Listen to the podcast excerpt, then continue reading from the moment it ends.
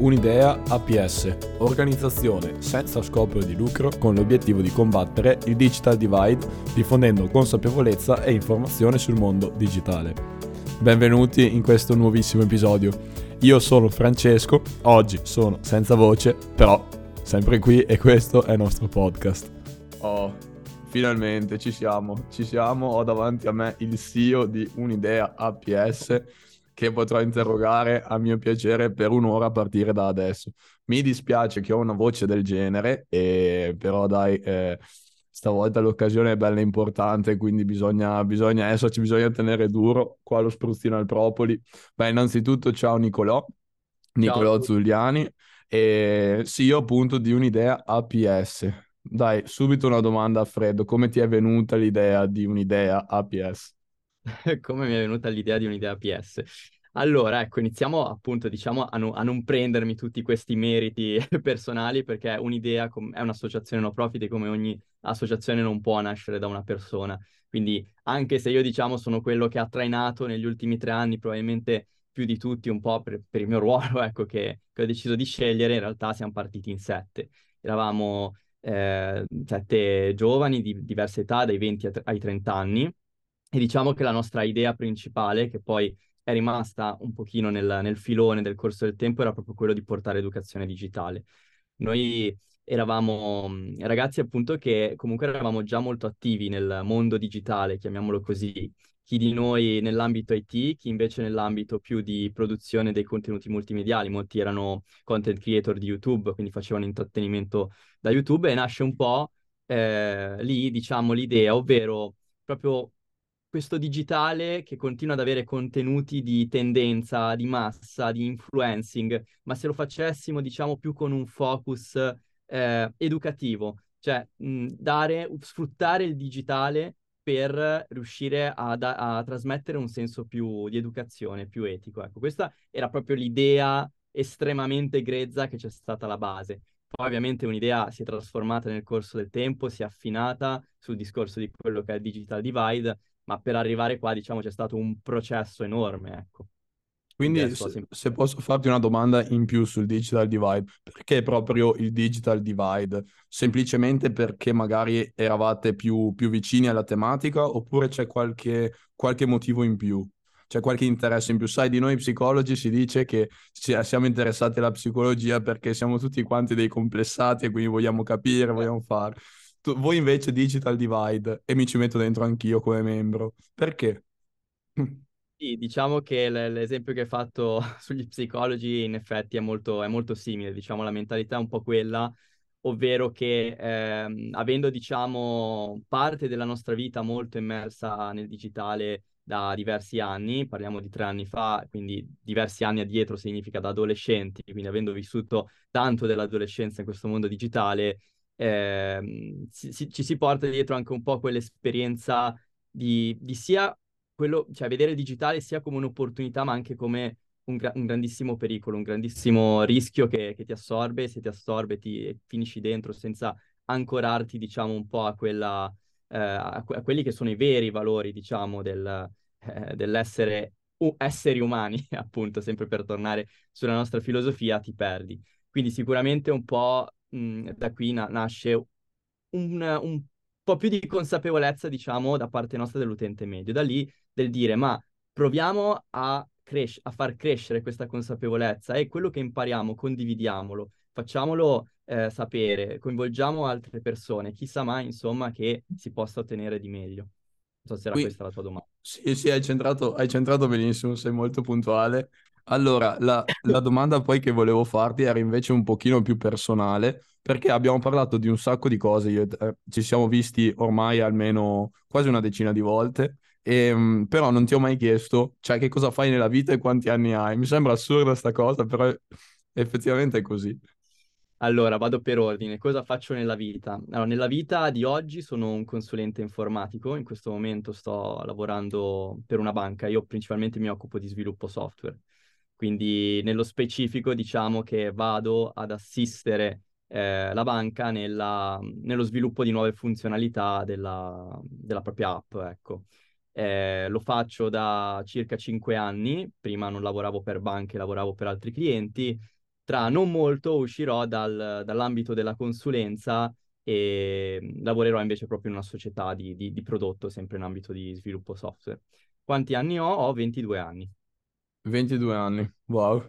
E allora qui devo per forza farti un'altra domanda. E innanzitutto, che cosa vuol dire fare volontariato in Italia? E qua mi devi, mi devi dare una risposta esaustiva. Voglio sapere cosa vuol dire per te, soprattutto per te, non in generale, che fare volontariato è una bellissima cosa, però per te che cosa vuol dire? E che cosa porta una persona di 22 anni comunque, ormai un'idea ha un paio d'anni in realtà, quindi ha iniziato circa 20 anni, sì. Quindi cosa porta una persona a 20 anni eh, a dire ok, iniziamo un progetto così ambizioso e importante come un'idea? Ok, allora, premettendo che io prima di un'idea non ho mai fatto esperienze di volontariato, la, la realtà, cioè diciamo la realtà delle, delle associazioni del volontariato mh, mm, per, eh, per, me è iniziata con un'idea tramite questo progetto e ovviamente diciamo un po' lo studio e la preparazione che ho fatto alla base per poter fondare una, un'associazione eh, quindi diciamo la mia, mh, mm, la mia idea di volontariato si colloca decisamente a quella che è la mia esperienza in un'idea che non è diciamo proprio l'esperienza del volontario medio perché sì, diciamo ho fatto diverse cose nel frattempo, però è, un, è quasi proprio una missione personale, un impegno personale e quello che mi ha spinto sicuramente è mm, proprio diciamo eh, credere. Allora, innanzitutto bisogna credere in, in quello, in quello che, che, si fa. Alla, alla base essere volontario è condividere innanzitutto un ideale. Eh, questo, beh, l'abbiamo detto già un po' prima, la base qual era, poi nel tempo, diciamo, o cresce o cambia. Eh, nel mio caso specifico è stato proprio un vedere realizzarsi eh, passo dopo passo mh, quello per cui veramente mi stavo impegnando e soprattutto costa dei sacrifici, ecco proposito di che cosa vuol dire fare volontariato in Italia, vuol dire sostanzialmente spingere un muro finché questo muro poi finalmente si apre e ti dice dai passa. Eh, è, stato, è stato veramente un po' così perché soprattutto un po' nel nostro ambito del digital divide, che insomma è un tema poco, poco conosciuto e spesso quando provi diciamo ad affrontare questa cosa con, mm, con, con le persone diciamo in generale eh, puoi avere, diciamo, un po' delle, delle, ostilità, ecco, dall'altra parte, tipo, ah no, ma non è una cosa che mi riguarda, ah sì, lo so, ma a me non succedono queste cose, eh, ah sì, vabbè, ma ci sono cose più importanti. Poi, insomma, l'abbiamo visto anche nei, negli scorsi episodi, in realtà non è proprio così, perché eh, dietro, diciamo, alle conseguenze di tutte queste cose ci sono, appunto, conseguenze veramente pericolose, ecco. Quindi sicuramente è eh, questo quello che mi ha spinto ad andare avanti oggi a circa tre anni di, di un'idea, quello che diciamo continua a spronarmi a eh, fare questi sacrifici, diciamo, perché comunque costa tanto di, di, di, tempo, insomma, portare avanti una realtà come questa, sono principalmente due cose.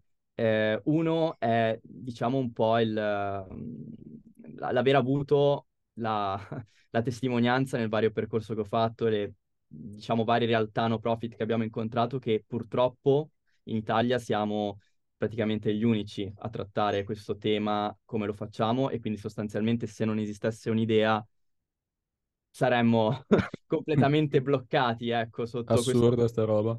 Ecco, infatti sì, sì, è stato veramente... Eh... Sì, mi viene da dire scioccante, ecco, avere, avere proprio la, eh, la, la, conferma che non ci sono altre realtà che si stanno muovendo esattamente nella direzione in cui ci stiamo muovendo noi oggi in Italia. Eh, la seconda motivazione sostanzialmente siete tutti voi, cioè tutti voi che ogni anno per un motivo o per l'altro decidete di entrare in un'idea, di condividere insomma eh, quella che è, che è la, nostra, la nostra mission, la nostra idea, far parte eh, di una cosa che stiamo costruendo da zero, perché veramente io potrei anche fare questo discorso, per fare volontariato in Italia ci sono tantissime realtà eh, decisamente più grandi di noi e che sicuramente permettono magari di avere un, un ritorno umano più, più, immediato rispetto a quello che, faccia, che, facciamo noi, che purtroppo è, talvolta rimane molto nel, nel digitale, soprattutto è un'opera che la si inizia a vedere sul lungo termine, ecco, i risultati non sono immediati quindi anche questo, insomma, è difficile. Però decidere di far parte di una cosa come questa, eh, impegnarsi, per me è stato innanzitutto una crescita personale enorme. Cioè io in questi tre anni sono cambiato, cambiato tantissimo. proprio come persona e questo mi ha portato tantissimo sia nella vita professionale ma anche nella, nella vita personale. Ho ancora tantissima strada da fare, quindi sono ancora nel, nell'arco del cambiamento, però veramente l'ho sentita questa cosa in tre anni. Tantissimo. Sì, penso sia una delle cose più belle del volontariato che ti metti di fronte a così tante persone, così tante realtà che necessariamente ti cambiano come persona ti arriva dentro qualcosa che ti fa crescere davvero tantissimo. Ad oggi una domanda che volevo farti è quanti volontari, a proposito dei volontari di cui parlavi prima, quanti è che siamo? Allora, oggi siamo 44 esattamente oggi tra associati e volontari. Distribuiti in tutta Italia. E ci siamo trovati, tra l'altro, il motivo anche per il quale sono senza voce, facciamo outing su questa cosa, il motivo per il quale sono senza voce è anche perché ho fatto un fine settimana a Milano con i ragazzi di Un'Idea. E come sono andati questi netcamp? Ma una cosa meravigliosa, veramente. Stati bellissimi, dire. bellissimi, veramente. Io mi sono divertito una marea e spero ci siano anche altre occasioni di beccarci perché veramente... Assolutamente sì, ci, devo, ci devono essere, infatti, ecco, io fino adesso parlavo un po' della difficoltà nel ritorno umano, nel stare tanto nel digitale, però adesso io direi che abbiamo gli strumenti per iniziare piano piano a portare offline un'idea, cioè vuol dire sostanzialmente avere sempre più attività eh, di gruppo, e eh, in collaborazione magari tra università, scuole, altre associazioni no profit. Stiamo lavorando tantissimo su questo in visione dell'anno prossimo perché sì, perché un'idea adesso è una comunità e deve crescere questa comunità. Per far crescere una, una comunità, nonostante la distanza, non si può comunque rimanere sempre, sempre online. Quindi i Netcamp sono stati, diciamo, un primo terreno di prova e tanta roba, devo dire. Anche, cioè, soprattutto questo weekend a Milano Mm, secondo me c'è stato anche un livello in più rispetto al primo che abbiamo fatto a Roma, perché poi tra l'altro abbiamo coinvolto anche persone per puro caso che non, non, non fanno parte di un'idea, però veramente vedervi tutti intorno a un tavolo, pur non conoscendovi, discutere delle stesse cose, mettere le mani in pasta, tirar fuori delle idee che poi sicuramente cioè, serviranno tantissimo per portare una versione migliore più coinvolgente per i prossimi netcamp è, una cosa che secondo me se, la, se, uscissimo di casa e la raccontassimo al primo che parla direbbe sì, utopia, ma, ma di cosa mi parli? È vero, è vero. vero. La cosa che poi ho notato è che, e questo è un po' ehm, un, un, grossissimo pregio del, del, digitale, è che mettendoti, mettendoti già in connessione, arrivare lì e trovare poi i ragazzi fisicamente, è stato come già conoscerli, quindi è stato subito una full immersion, e c'è stata subito compartecipazione, è stato molto molto bello anche per questo. Cioè comunque cin- sono state cinque ore davvero davvero di grossissimo, grossissimo impegno ed edizione e divertimento, quindi veramente chapeau e speriamo di ribeccarci presto. Comunque abbiamo parlato di obiettivi a corto termine perché comunque già li condividiamo insieme e già ne abbiamo, ne abbiamo un'idea, ne abbiamo una vision, come dicevi tu, portarlo all'università, portare il progetto nelle scuole. Però ecco una cosa che penso che soltanto tu potresti dirmi è quali sono invece gli obiettivi più a lungo termine di, di un'idea, quasi oserei dire i, i sogni che hai più che, più che, i progetti, dai quali deriveranno poi questi progetti. Cioè, tra, facciamo così, tra dieci anni, ok? Che è un periodo lunghissimo, no, un periodo lunghissimo, la voglio sparare, la voglio sparare. Tra dieci anni, ok? In un periodo in cui vediamo software come Meta eh, uscire eh, anche con le opportune, diciamo, oscillazioni, insomma si fa fatica a capire di cosa si tratta. Tu come vedi un'idea e come vedi il mondo del digitale in generale tra un periodo così lungo? Allora, siccome hai sparato lontano, sparo lontano anch'io tra dieci vai, anni. Vai, spara, spara, spara. Ok, come, vai. Come mi immagino un'idea fra dieci anni? Allora, un'idea fra dieci anni, innanzitutto mi immagino tante un'idea, ecco, non, non solo noi, che non siamo magari una realtà di migliaia di persone, ma magari siamo tante realtà di centinaia e centinaia di persone. E questa è la cosa già importantissima. esatto, che eh, sicuramente portano avanti, diciamo, quella che è, la, che è la nostra cultura, che adesso stiamo iniziando a gettare le basi adesso di questa cultura dell'umano nel digitale. Quindi, cioè, essere proprio ancorati a quelli che sono i valori, i sentimenti, le emozioni, proprio l'essere umano che utilizza il, cioè che vive il digitale come un'opportunità e, e quindi ha la possibilità di avere accesso a questo digitale, ma soprattutto di poterlo sfruttare con consapevolezza e di non rimanere indietro. Per chi è più in difficoltà, avere appunto realtà come un'idea che siano pronte, che abbiano i mezzi per aiutare queste persone, diciamo, a stare al passo, a recuperarsi e eh, ecco, portare avanti anche un po' quello che che è il concetto della digital equality in, in, diversi sensi, perché se arriveremo in un mondo in cui il metaverso sarà la nostra routine, sarà parte delle nostre vite, non potranno esserci le differenze che abbiamo oggi, perché altrimenti, vabbè, non, oggi voglio parlare positivo, quindi le parti negative le lascio a deduzione.